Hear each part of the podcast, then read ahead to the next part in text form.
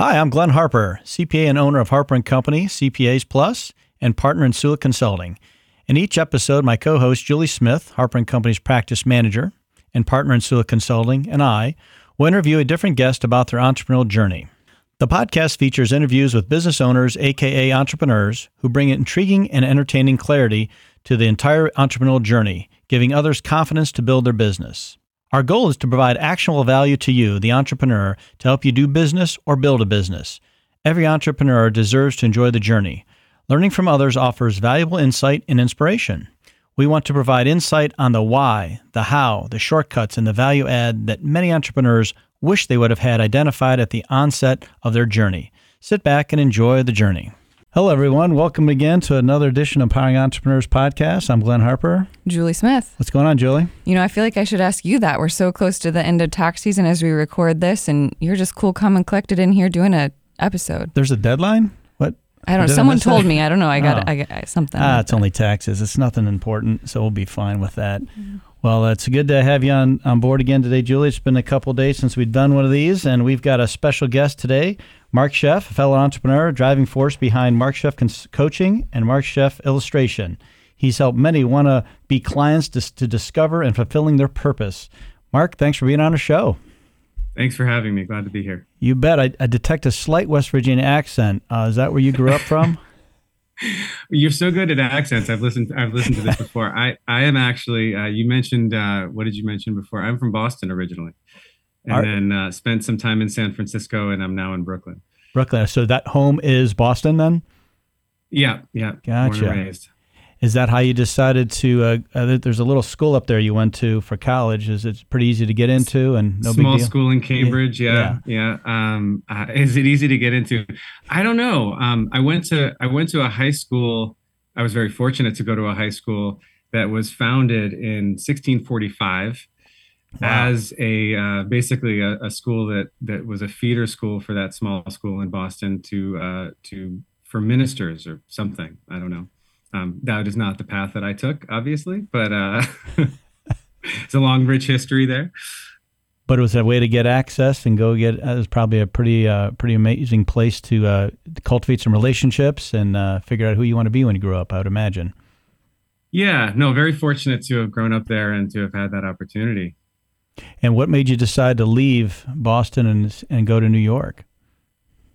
Um, well, I left Boston for San Francisco, and uh, honestly, you know, I'm I'm a bit of an introvert, a bit of a homebody, and that has not changed in the 46 some odd years I've been around. But um, it was actually a friend of mine uh, who, when you know, when when different companies were coming, as I graduated in 1999 from Harvard. Uh, we can mention the name of the school. Um, I you know, we, they had these recruiters coming then saying, "Oh, we've got all these tech jobs." I was a computer science major, and you know i was saying oh no you know i'm just going to stick around here. And my friends you know and they were coming and my friend said look there's a free trip to san francisco. Just go on the trip. You don't have to take the job you know? But i went and i just fell in love with uh, with san francisco. And you know the people that i met out there and the, the the the people who were getting hired by this company. So i chose to go out there then. How long did you stay out there, San Fran? Uh, almost nine years. Oh, wow. I was there, and I, I lived. I lived all over. I did, uh, and this is when I sort of went through that transformation from tech and sort of exploring the world of coaching and art, and and that's when I got into a lot. That's really when this this whole thing started. Yeah.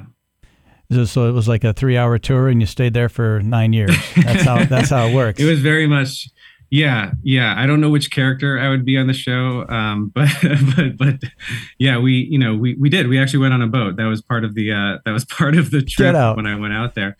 We went on. Yeah, no, we went on a. They took us on a you know sort of cruise around saw Alcatraz and the Golden Gate Bridge and everything, and uh, there was music. I actually got up with the band and sang that night. I was I was. Uh, I was in. I was actually. I, I'll, I'll brag a little bit. I was the president of my glee club in high school and my singing group in college.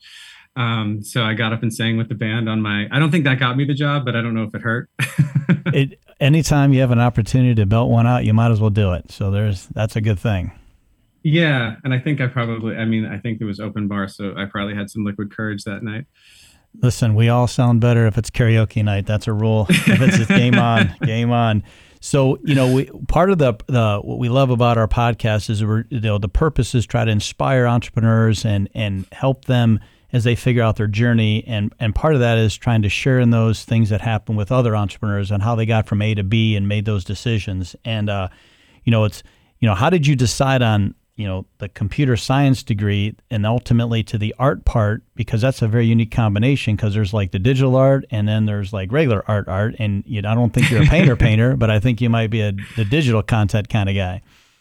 Um, well, yeah. So in high school and, and up until high school, I, I, I did a lot of art and I was very committed to that. In fact, my my high school teacher, who really was a, a mentor in, in life for me, uh, Mr. Buckley, he he took a few of us one semester when we didn't have an art option and allowed us to to skip one of our other creative options and do do art because he saw you know that we had some proclivity, some interest and talent. And so all the way through high school, that's what I did. And, you know, I grew up, like I said, in Boston with a fair amount of privilege. And with that also comes, with great privilege comes great expectations. And those expectations were not to become a starving artist. Uh, so, you know, what I decided my first year of college, you have to pick your your major, you know, the first year, which is a very silly thing, I think. Who knows what? Yeah. I mean, you know, I kind of, I kind of, I didn't know. Um, but I did know that I that I didn't really enjoy writing, so I looked at all the majors that didn't require a thesis. I'll be honest, um, and you know, and I liked computers, um, and so you know, I thought, okay, I'll, I'll, do this. And you know, at the time, the tech industry was starting to boom. This is 1995, 96, um, and I saw a future there. So I thought, okay, you know, I'll go, I'll get a job, I'll you know, I'll make some money, and I'll take art classes kind of on the side. Um, so I went out to San Francisco in '99. Uh, I, you know, I did that. I did that work, I, and very, very quickly at my first job, I I moved with a group of us from the more sort of technical development into a little bit more of a creative kind of front end, basically what we know as, as like a web developer. Um, it wasn't really a thing then. There was like, you know, there was the art people and then the developers just sort of made the website. But this was starting to become a thing in 99. And and then after what was kind of the crash then i was again sort of fortunate. I kept you know there was everything was sort of crashing but everyone also still thought that there was just tons of money out there because vcs were still you know funding lots of places. So i kept sort of getting these jobs and then having these companies kind of crash a couple months later. And you know they they gave these big severance packages.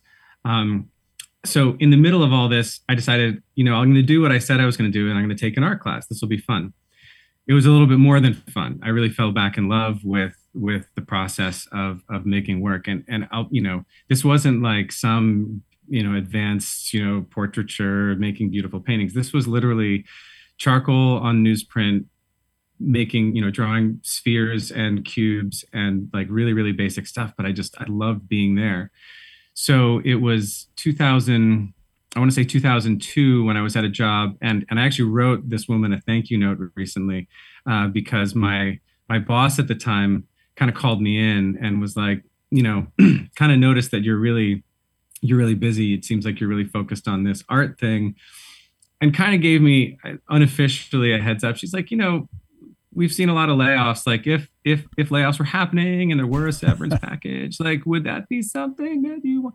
And um, and I mean, obviously, this is 20 years ago, so I don't feel like anyone's going to get in trouble. She wasn't supposed to do that, but I was very, very grateful to to take that opportunity and put essentially a down payment on my art career. Uh, from there, I was able to get jobs. You know, like I was a creative director at a startup at the time, and I went and worked at uh, video game companies. And my tech background and my art background helped me get a foot in the door with with those opportunities. I want to take a step back. You talked about Mr. Buckley and being a mentor. Do you still oh, talk yeah. to him to this day? Is he still involved in your life? And what, you know, you kind of alluded to what he kind of did for you in regards to, you know, seeing your passion and kind of helping it come out. But can you just elaborate on that a little bit more? Because I think that's so important. I think what he did is made him skip math class and go to art class. That's a great teacher right there. I don't know. I want to get that guy. I actually really liked math too, so I skipped music class. God, see, oh, that's even better. Funny enough funny funny enough was was also uh, enjoyable. Um, yeah, Mr. Buck. I had two art instructors from my my history who I still keep in touch with. Mr. Buckley was one, and uh, Miss Purdy, my fifth grade art teacher, who I I remember really kind of stood up for me in my creative process. But um, but Buckley was there from seventh grade to twelfth grade. My my school was a was one of those schools that did seventh to twelfth, and um, frankly, I I was having having a difficult time as a child. I, I, had, you know, I had a sort of hard time with my parents at home, um, and I think that was sort of starting to come out a little bit at school with my behavior. And he was one of the teachers who kind of didn't really talk to me directly about it, but really supported me in sinking a lot of that energy into my creative work. So more than just sort of someone who was like, you know, sort of encouraging, but he was really he was a very honest person. You know he would not pull any punches if you wanted to you know if he if he had stuff to say about the way the school was run or what he thought about what was happening he would tell you. Um, and he trusted us also not to go and spread everything he was saying. Um, i do still keep in touch with him. Uh, actually he just retired last year and i went i drove back up to the school um, to see him and, and get a little bit of time. And um, you know he's still someone that um, that, that i'll share I'll share, you know, what I'm up to with, share my journey, because I think, you know, one of the things that he, one of the things that he sort of instilled in me is is um, is a little bit of that entrepreneurship spirit, you know, that that spirit of mentorship, that spirit of coaching, and really meeting people where they are. You know, he didn't, he never you know made me feel ashamed for whatever it was that i was feeling or making some crappy piece of art you know. He would encourage me he would challenge me and i think i've carried that with me through literally everything that i've done. That's kind of cool that you get the uh, you know a lot of time those mentors you never know when they come in your life right? But at seventh grade that's pretty cool. That started out young which is kind of kind of great because it kind of puts you on a different mindset i would think Oh, absolutely. You know, um, every you know, it was a very like I said, the school was founded in six, 1645. There's a lot of tradition, and there's a lot of you know, sort of expectations, and you know, you, you kind of have to fall in line a little bit with with most folks. But with him, I mean, certainly, you know, he didn't he didn't suffer fools, but in a way that kind of made more sense. It wasn't just about rigor and rules; it was about life. You know, he would he would sit with us, and it wouldn't just be about you know you you better get in line or you're going to go to the you know the principal's office or the dean's office. It was about you know hey when you leave this place you're not going to get anywhere with whatever's happening whatever you're doing. Here's a better way to really think about things but also not just about blindly following the rules. Again that entrepreneurship spirit you know not not just sort of saying okay this is what i'm supposed to do and i'll do this and this is what i'm being told but really um, really something that I, I use in, in my life now which is that those that sort of creative thinking, that imaginative that imaginative thinking. It's hard to put entrepreneurs in a box. We don't do so well there. Uh, we're a bit psycho. No. We need we need to have all kinds of good stuff happening. Um, be able to think clearly and wildly, and just do what, feels right. Um, uh, well, I want to get back to the one of the things you know your uh, your work experience uh, piece on your LinkedIn read like War and Peace. There's a lot going on there. And uh, I just want to know how I get in on some of those severance packages. Is there a way I can sneak in there? Because that seems like a really cool way to get things to happen. But again, I, I think that experience just shows your resiliency that, again, you you didn't say no. You, you took the opportunities, you made the best of them, you kept learning until you found this calling. Um, to do this thing. And, and again, there's two things that you do, and I'm trying to figure out the coaching and then the, the art side of it which one is your really your passion? Which one do you like the best? Oh man, I knew you'd ask that question, and it's ah. such a hard one. It's such a hard one to answer. Um, I'll, I'll, I'll answer it with a little bit of a story. Um, and and I I've been I've been in the world of coaching in the world of art for almost the same amount of time. You know, I went back to mm-hmm. art school in around 2001 2002, um, and really essentially got introduced to the coaching world through a men's circle that I went to in San Francisco in 2004 and I was I was there every week for 4 years. And over the last 20 years I've sunk pretty hard into both of those. And it was about 2 years ago uh, or three years ago, we remember something pretty big happened then, and a lot changed. Uh, what changed for me is uh, we moved upstate from from Brooklyn. We moved. We have a little cabin up there, and we moved upstate there, and and a lot changed. I didn't. I, I wasn't in my studio every day. Uh, our kids were home all the time. We have two young kids, and my wife's work kind of exploded because she works in the world of and well, her job is you know she runs a, an organization that is working to end mass incarceration. So with everything that was going on in 2020, she was very busy. So kind of a lot stopped. Um, and I and I took the opportunity then to obviously spend more time with my kids. I wouldn't say I took the opportunity; I would say I had to, uh, and and it was very difficult. I mean, I think it was very difficult, even with everything that we have. It was extremely challenging, and it was around the end of 2020 that I started to put more time into uh, a project that I was working on upstate all that is to say, when that ended, when I decided to leave that organization, I hadn't really been putting time into my art. I hadn't really been putting myself out there as a coach. So it was a, a relative, let's call it a low point. It was a very difficult time. And I think you've asked some other guests about kind of what what was that turning point, and I'm, and I'm kind of illustrating that now. So with with that kind of with with sort of call it like an everything kind of falls apart kind of moment, um, I had the opportunity and and I say an opportunity, but I mean, if I'm really honest, like I was depressed at the time. Like things did things were pretty bleak. Kids were home all the time. You know, things were really challenging. I was having challenge challenges in particular with one with one kid who we weren't really sure what was going on, and you know, my my wife was busy with work, and you know, everything kind of had to keep moving. So you know, I, I had a really really difficult time. I was very grateful to have the support of some friends, my wife, people who kind of knew a little bit on the inside of what was going on off social media. What what I did at that time was take some of these creative tools and those coaching tools and and make a new plan. Um, and it wasn't. I'm not going to say it was. Oh, I just sort of sat down and was like, oh yeah, okay, great, I've got a plan. It was difficult, and I needed time. It took months, months uh, for me to to really come to this place but but I used one of these creative tools and I sat down and I said, okay, what is? Let's look at my LinkedIn. What is? What the hell do you do? You know, you you know, you run an art gallery, you do illustration, you do digital work, you do as you call it regular art, traditional art, stuff with your hands. Um, you know, you teach and you mentor people, and and and you've and you've run organizations. So so let's put all this on paper and let's sort of figure out. Let's take a moment here and instead of just taking sort of the next thing that shows up in front of you and i think this is a little bit of what i work with people I, I, don't think this is a little bit of what I work with people on. Instead of just sort of saying, okay, what can I get? What's available? If you have time to do this, it was so valuable for me to sit down, kind of put it all on paper. It's a, I, I kind of call it like a little bit of, I call it like an everything on the table kind of exercise. Just, just put your whole LinkedIn on paper in front of you. And then you do a little bit of a Marie Kondo and you just keep the stuff that sparks joy, right? Like, so I looked and I was like, what of these things really gives me energy, what really feeds me and feels like is part of my purpose here on this earth. And um, that gets a little bit woo woo, but I feel like that's, you know, that's, that's where I live. So with that, I kind of looked at all that and yes, it's art, but it's a little bit more about creativity.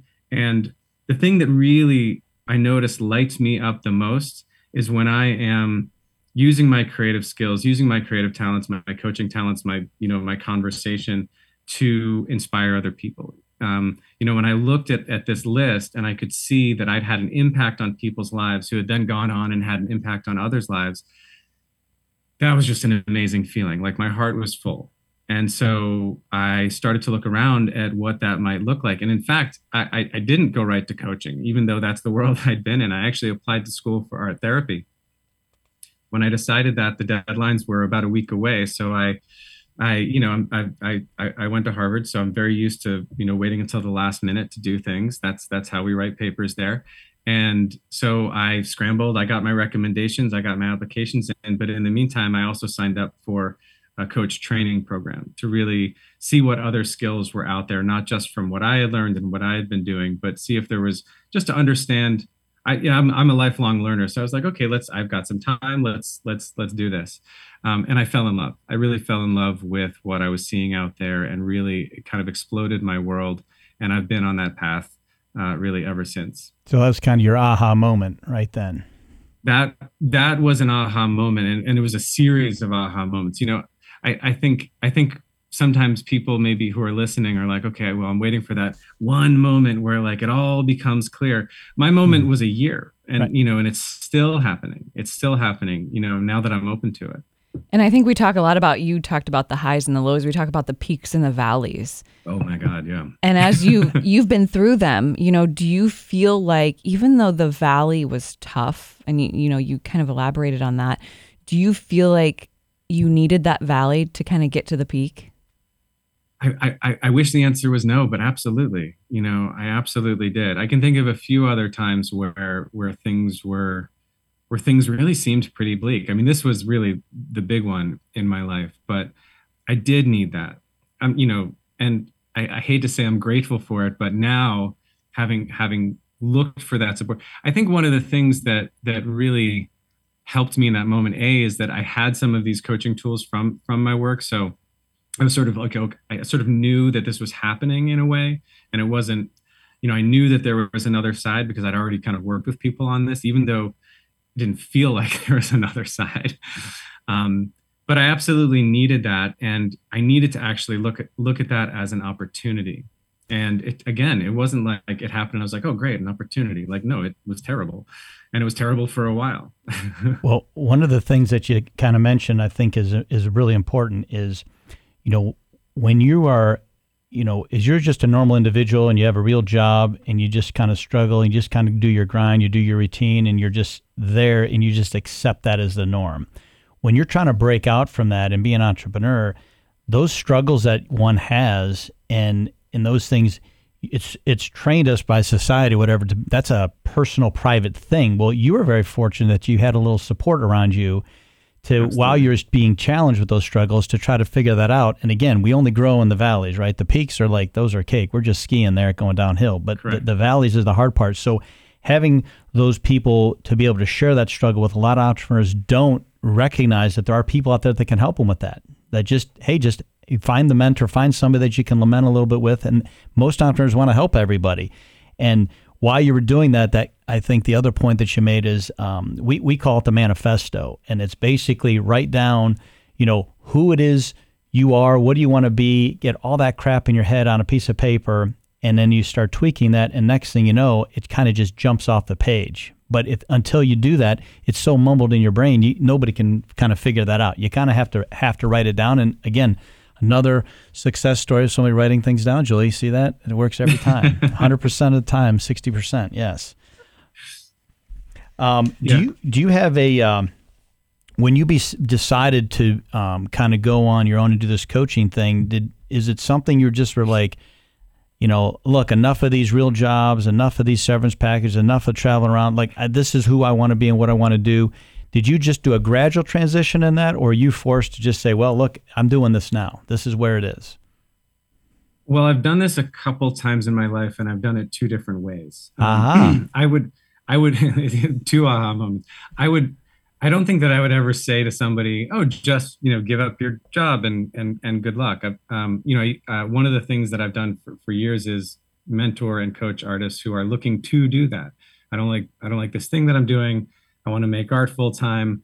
And my, if I were to give you sort of my vanilla advice, you know, it is to start doing that work kind of in your spare time, which is what I did, you know, and this was in 2008 or nine when I moved to New York uh, because of the woman that I was dating, who I am now married to and have two kids with. So it happens. Out. It was a good, it was a good move. It was a good move. Um, you know, but then in 2010, we had our, you know, we had our first kid and we realized how expensive those kids are. And so I did go back. I did go back and uh, I went back and I found a job. I found a job, you know, because because I need, you know, I needed to find that support. But I but I looked for a job that I could do that, you know, wasn't going to take up a lot of brain space that I could do pretty easily that would make me, you know, enough money that I could come home and do my creative work and and that's really that's really what I did. Is I came home, I did my creative work, I continued to build up a freelance practice. Um, I actually went on and worked for a different company after that in video games, but then but then about nine or so months later, I, I went full time freelance. But I but I spent that extra time building up uh, that that work so that I wasn't sort of jumping out and saying, okay, I'm available. Like I hope clients show up. I made sure that I had those clients before I left and a little bit of a runway so that, you know, I, I, I could, you know, I could pay my bills. And I'll be honest, you know, I also have a second income in the house. So I knew that if things got thin, which they did at times, I had that support. Um, and so I've been doing that since about 2010. And, uh, and then, you know, when, when COVID hit, obviously you know, I don't, I don't there was that there was that aha moment, but it was like a little bit of a forced one for a lot of a lot of people as well. You know, it's uh, a funny. Uh, as a uh, accountant entrepreneur, like I don't know what side of the brain I use most. Is it the right side, left side? If you're think about it's not the side he uses, right? So what I was, what I, my, my point was is that you know that one side of my brain really is kind of like most of my brain, right? Well, you distinctly have these two halves. One is the excessive creative side, where even when you tapped into the other side, the, the, the quote real job working side, it didn't even affect your other side. So you literally were working on both sides of your brain and doing just fine. Where for somebody like me, it's like one thing and that's all I can do, right? So you were able to I do can attest to that. Yeah, it's a true statement. Um, so having the ability to be able to shut off the creative side to go do this thing and kind of rest that side, then shut that one off and go on the other side, that's pretty cool. Not many people can do that. So that was kind of a neat opportunity that you had because when you said it took a job that didn't hurt your one side of the brain, I thought that was that was a neat statement. Well, I would I would I would push back on that a little bit. Okay, um, this me. is actually this is this is actually where I work with people uh, a lot of the time. People who are sort of ready to hear this. I, I I don't believe that we that we don't have those sides of the brain. I think that's a limiting belief that our society has kind of put on us. Is that oh I you know, I'm just a I'm just a numbers guy. I'm not creative. This is crazy I, talk. Is all I'm saying. This is just all crazy talk. I don't know, Marc. I, have known him for a long time, and I'm, I'm very uncomfortable. But you can convince me. Convince me. okay, keep going. Well, Let's hear it. There's a there's a great book uh, if if you like words and reading called Master and Commander uh, about this. It's it's sort of a a semi. Uh, is that a movie? A, a must. It's a different different kind of movie. It's not Russell Crowe did not yes. write the book. Okay, um, yeah. So so but but I feel you. Um, but it talks about this sort of, you know, this sort of myth that we are we are sort of run by one or other side of the brain. Uh, and without getting too deep into the the research, there there is plenty. It's a little bit of a science book uh, by by somebody who is really kind of at the top of the game there. But this is where I work with people, especially when people are kind of ready or, or or fed up or frustrated or just really even sense that there's something more that they that more potential, more impact that they want to have in the world. That does take creative thinking, but through many different exercises, including lots of writing exercises, uh, lots of exercises that we do in conversation. This is a muscle that you can build. It's not one that we are trained to. Even like look at look at me. I went and studied computer science because I thought, you know, I thought that wasn't that wasn't really the muscle that you know I was trying to build this creative muscle.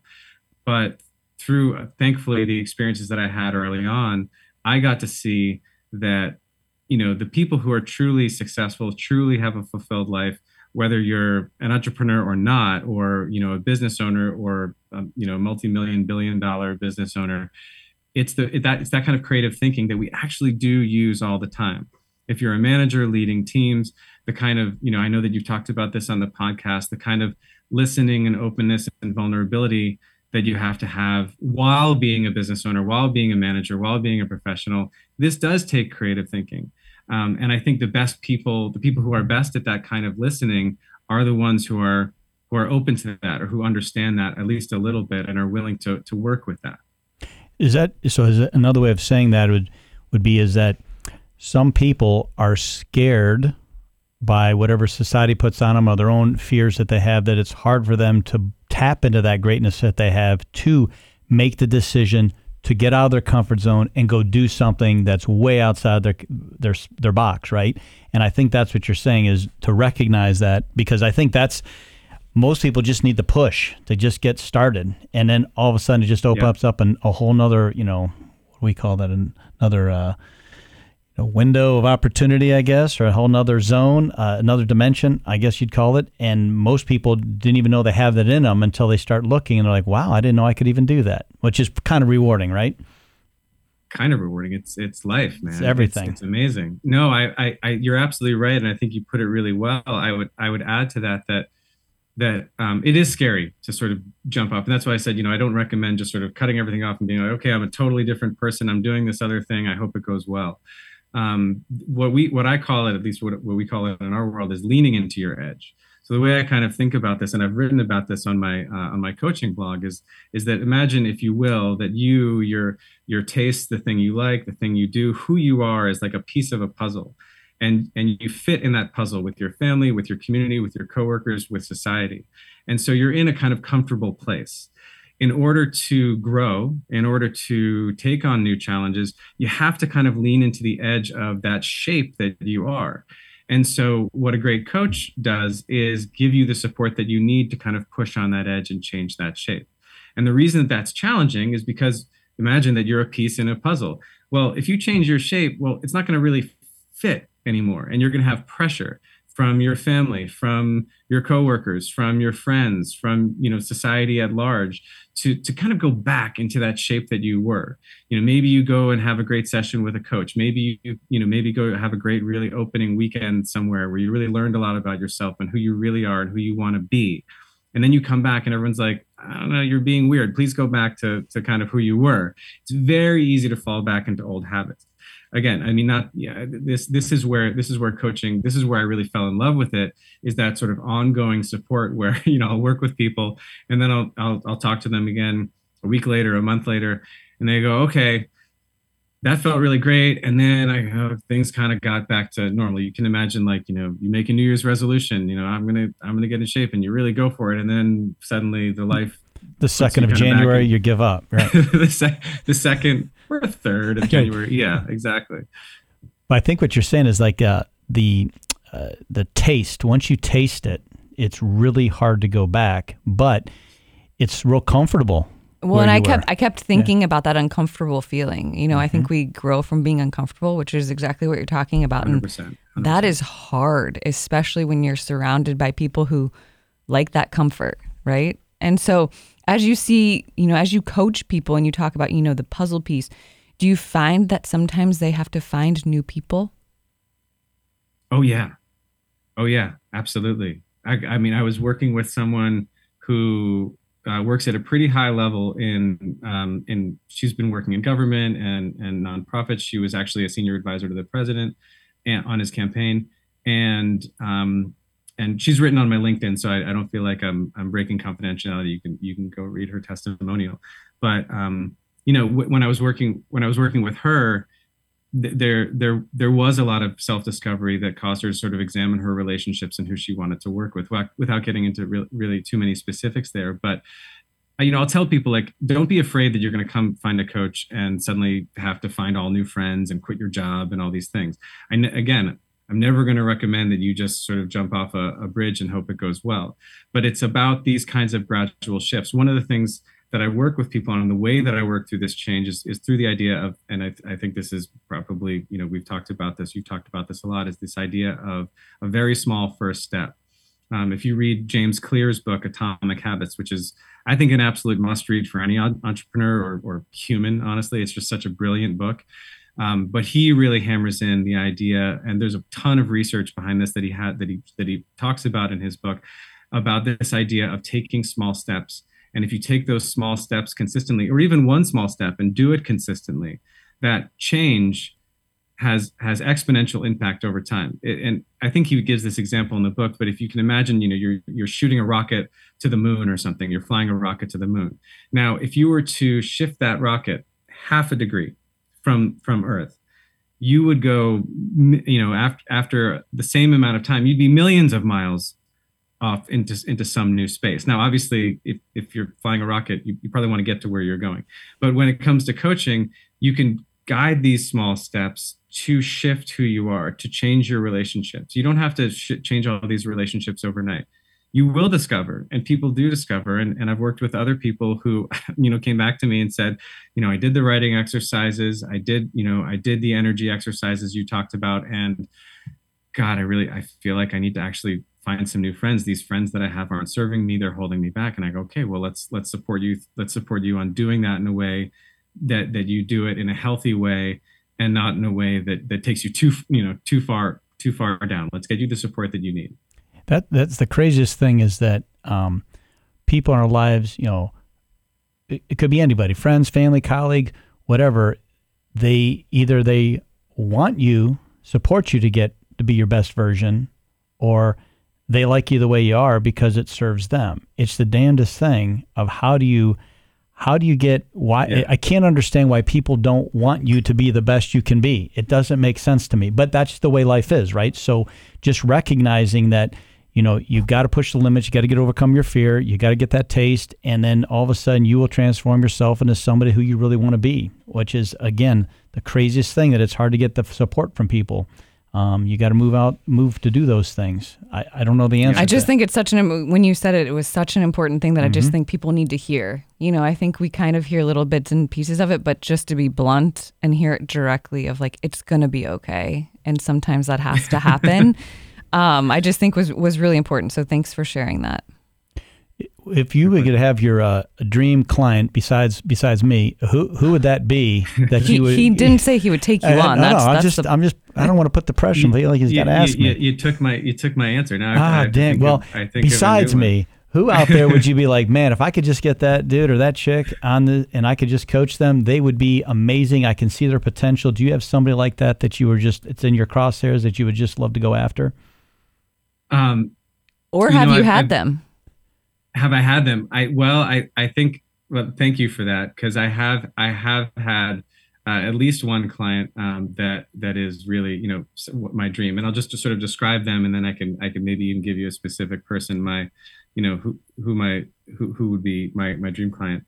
Um, the, the the client that I worked with that really really filled me up. Um, and I have I have a few. So if you're listening out there, like I'm not, you know, I'm not I'm not necessarily picking favorites, but I, you know, you're asking me to pick one. No discrimination um, here. Yeah.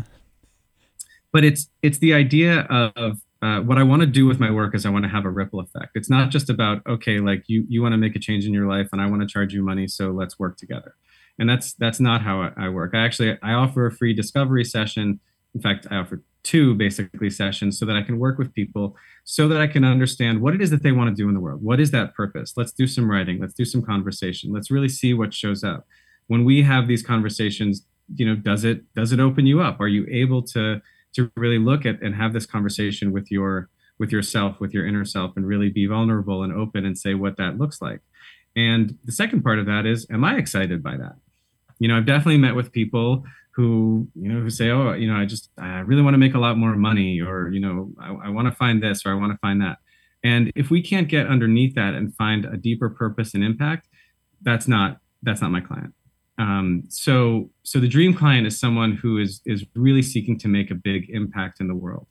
Uh, i think i work really well with people who like we said before kind of understand that you have to be a little bit comfortable with discomfort so if you're coming in with all your defenses up and I really, I think I'm doing everything fine. I just want it to go better. I'm like, you know, well, um, I was on Peter Shankman's podcast and I love what he says about, you know, in order to live a life you haven't lived, you have to do things you haven't done.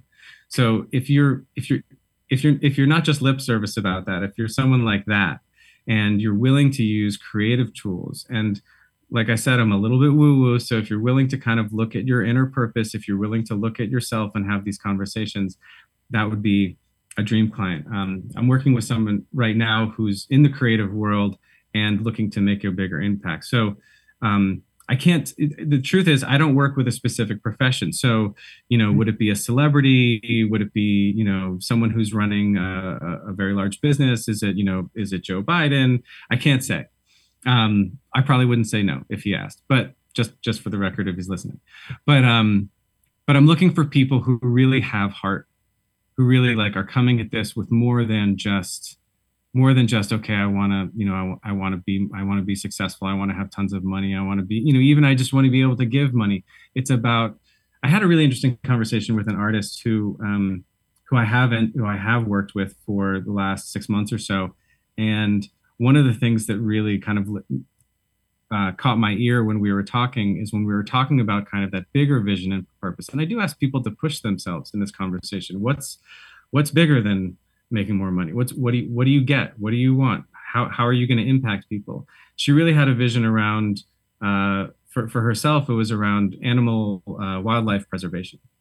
And we explored that and we got into that and we got to see some small steps towards creating a life that was that that that she could start doing that even in small ways and start to build that part of her life before you know she made her millions or anything else. Because people often like you said they think that they need to they need to i need to get to this place and then i can kind of relax. I need to get to this place and then i can kind of have what i want or do what i want. I work with people to show them that and and and the, what i open up for them a lot of the times is well maybe there's ways that you can do that now. And maybe that would actually make this other stuff easier. It would make those decisions easier about what you what it is that you should be doing. So I think the the again, I love stereotypes because they make me laugh and they're and they're mostly true. But it's when you look at somebody who is more creative, they don't really do things for the money. They do it because they have a passion in something, and then we got to try to figure out how to help them make money with that creative side because they got to make a living. We look at the people that do the other side that are all about making money and systems and process and building something. They really don't know their why other than they make money. So I think a typical client that you would have could be on either side of that spectrum, and you got to figure out how to extract. Right. You know, just because I want to make more money, well, that's probably not what they want to do. They probably want to find their purpose. And the person who's not making any money and to be creative, they probably need to make some money. Well, and I, I think I just listened to a podcast this morning and I actually sent it to Glenn because I was like, this podcast was amazing. And you're saying all the same things. So kudos to you. Um, it was funny. I was like having deja vu sitting over here. But I think oftentimes when people can't find their passion and purpose, they're not fulfilled. And so they're just, they, they keep chasing that. You, you kept talking about chasing that next thing because they get there, right? They get to the next thing and they, that, that moment was nothing to them, right? Because that didn't actually fulfill whatever passion, purpose, mission, vision, whatever you want to define it as. It just was the next thing and the next thing and the next thing and the next thing. They're chasing that dollar, whatever it is. They're never going to be fulfilled until they can define exactly what's going to fulfill them essentially yeah you, so what, what, what i'm curious at can i ask you a question is that allowed sure, sure. it's america you can do anything you want I, am curious if you were to, you know, if you were to say, what's the what's the impact that that you have with these conversations? What's the impact and and who benefits from all this all this great, you know, all these episodes of your podcast? So I think Glenn and I are going to have a little bit of a different answer. So this all came from you know, at the CPA firm, it's like we have these entrepreneurs that come in and it seemed like such a lonely world. And and I think mm. both of us kind of live that as well of like who do you talk to, right? You have all these things in your head and all these ideas and whatever that is and it's like there's no one to kind of go through those peaks and valleys with or to learn or be like, "Oh my gosh, I went through that too," right? And so we really just wanted, for me, the purpose of was to really bring a sense of community. I love that sense of community around mm-hmm. something, some, you know, all the same things. And so if we could give one piece of advice to one person and they use that to change their life, I think the podcast idea is done, right? I walked into Glenn's office one day and was like, I had this idea. And he was like, okay, sit down. Like I've had, you know, 400 of them, you know. And, that day, right and he's like, okay, so how, how do we do this? You know, and so it just came from making, again, you talk about impact. And if it's just one person, then I feel like we've done what we set out to do. Yeah, for me, it's so. A, Glenn, yeah, so uh, Glenn, are you saying that? Are you saying that you came in with a creative idea to do something that you know, and and, and that you were open to that? Is that? Let, let's that be crystal clear. It's actually my idea, Okay. And I soft played it like 10 years earlier, and then she finally 10 years executed earlier. on it. It took her a long it time. It sounds like you had a great coach in your corner uh, to, to, push you over that. Yeah. But, you know, it's a funny thing. I do have a. a, a uh, he has an affinity think, for saying that every single time I have an idea, by the way. Right. well, I think I do have a, a little bit of creative side just because of just the life experience that I had and what I deal with on a daily basis with clients. I And I do a ton of reading. I just can look at things in a different perspective because mm-hmm. in my oh, role, yeah. I have to look at a different perspective. I can't keep everybody in the box. We have to look at different things to solve different problems. So I, I do have a creative side. Definitely not art. I can draw like a 3D cube thing. I can do that pretty good, but I really can't draw anything else other than that.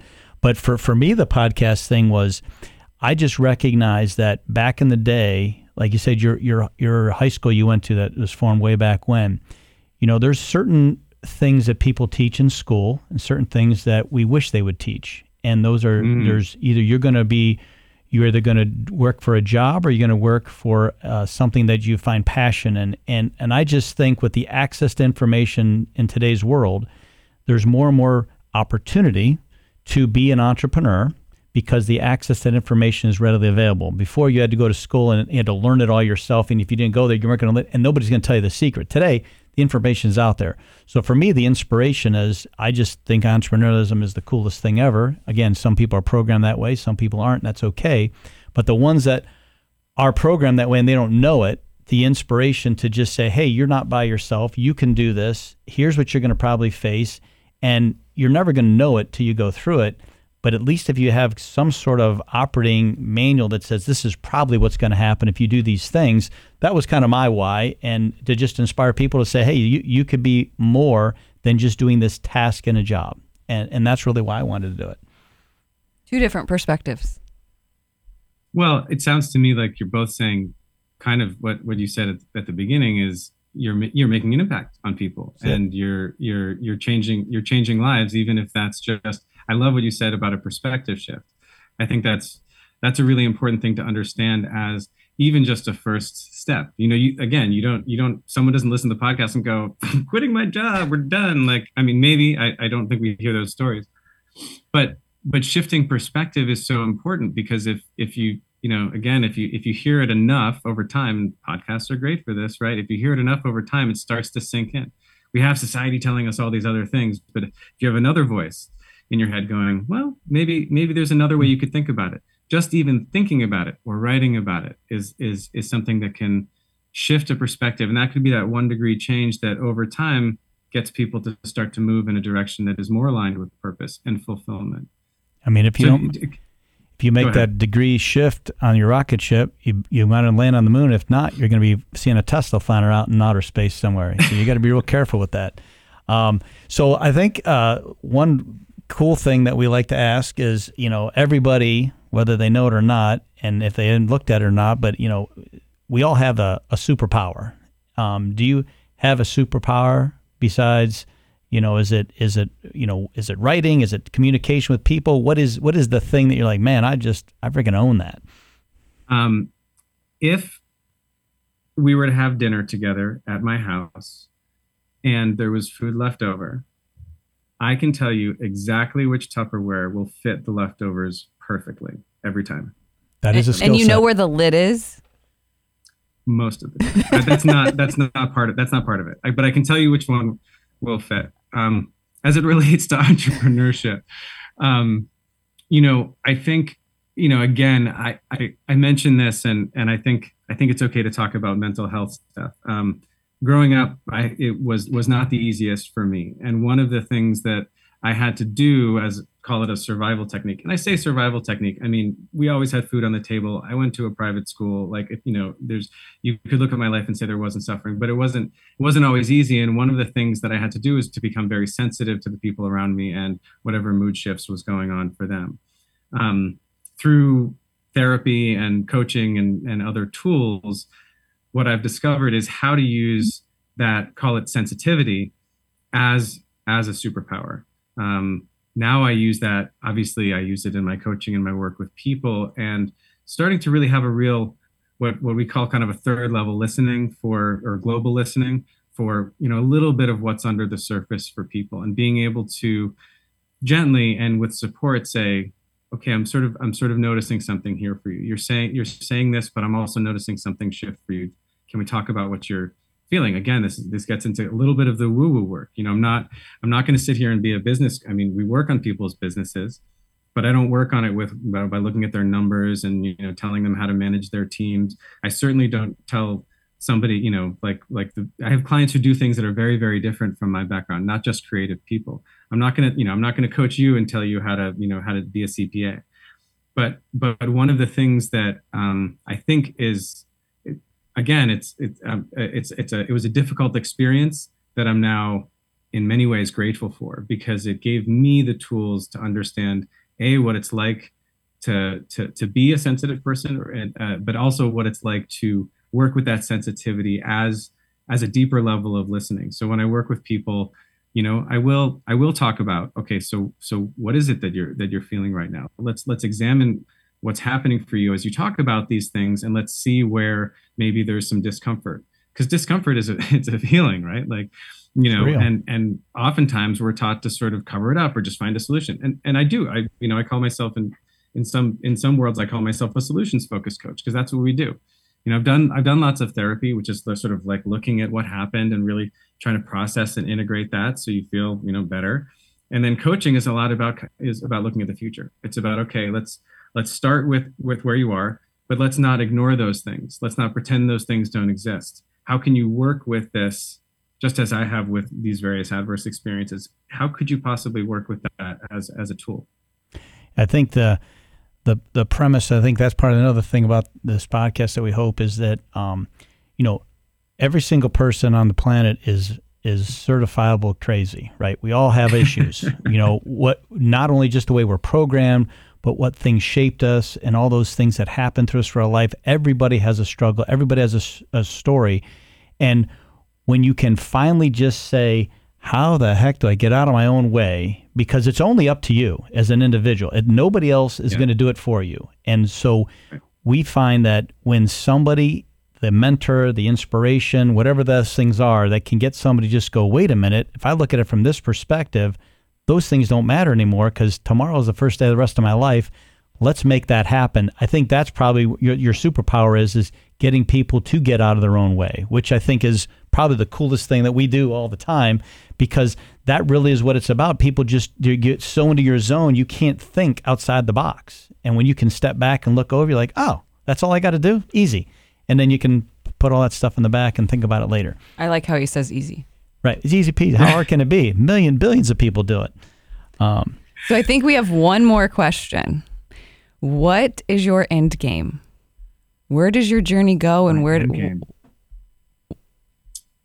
that's a good. That's a great question. Um, the way that I think about that, and I do think and write about this, is is you know, what would the world be like if my purpose was fulfilled. You know, if I if I were to if I were to live my purpose and my vision for the world, which is what which is what I think uh, and what I hope we're all kind of working towards and get to work towards. And this is like we said with you know with clients who are maybe maybe stuck in a job or maybe they've you know they're at the end of their you know they they've run a startup, they've run a company, they're ready to exit, whatever it is. There's there's time to think about what is the deep and meaningful impact you want to have in the world. So when you ask about endgame, that's what I think about. What does the world look like when when that future is created? So my my purpose if i were to state it in two words is to unleash creativity and that's how i work with people is to is to work with people to i work i use creative tools. And it's a little bit of a tardis if, if you if you get the reference. It's uh, it's, it's doctor who? No? Okay. Oh, yes. So there's you know so okay so there's a phone booth and it looks like a phone booth but you go in and it's like a whole universe in there. It's a lot bigger on the inside. And i, I think that's what that's how i work with people on purpose. You might be able to say you know it's to do this but the world will look different if you actually full, fulfill that if you take all these small steps. So if, to get to the answer to your question you know i think i think if we lived in a world where people really had access to creative tools i think that a lot would change. Uh, i think that people would be just much more at ease. People would know that that they have the creative tools to get through adverse experiences. Um, they would not be as much or maybe at all acting out of fear. So many of our decisions are out of fear fear of scarcity, fear of losing friendships, fear of losing resources. Um, and, and for many people, that fear is real. You know, that's a real outcome that's possible. So it's not, it's, I mean, I'm not saying fear isn't real. I'm not saying that, that these outcomes aren't possible. And I'm not saying it's easy. The work that I do with people is often not easy, just as you, you said earlier.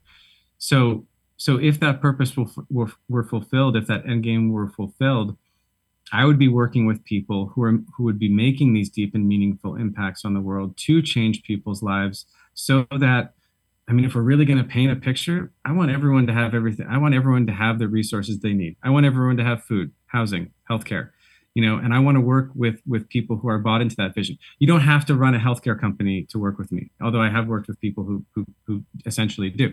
Um, but you know if, if that's part of your vision whether you're you know uh, an actor or or an artist or somebody who does work in healthcare or, or any of these things if that's part of your vision i believe that we can all make small steps towards that vision you might say, oh, you know, I, I, just do this kind of creative work, or I'm just, you know, I'm just working, uh, you know, I run a production company. I'm not, I'm not, I'm not doing that. Um, but there are always small ways that you can do that, even if that's just work that you do as a volunteer or donating money. There's always ways that we can contribute to this world where everyone has what they need. There's there's a wonderful book by um, Maria.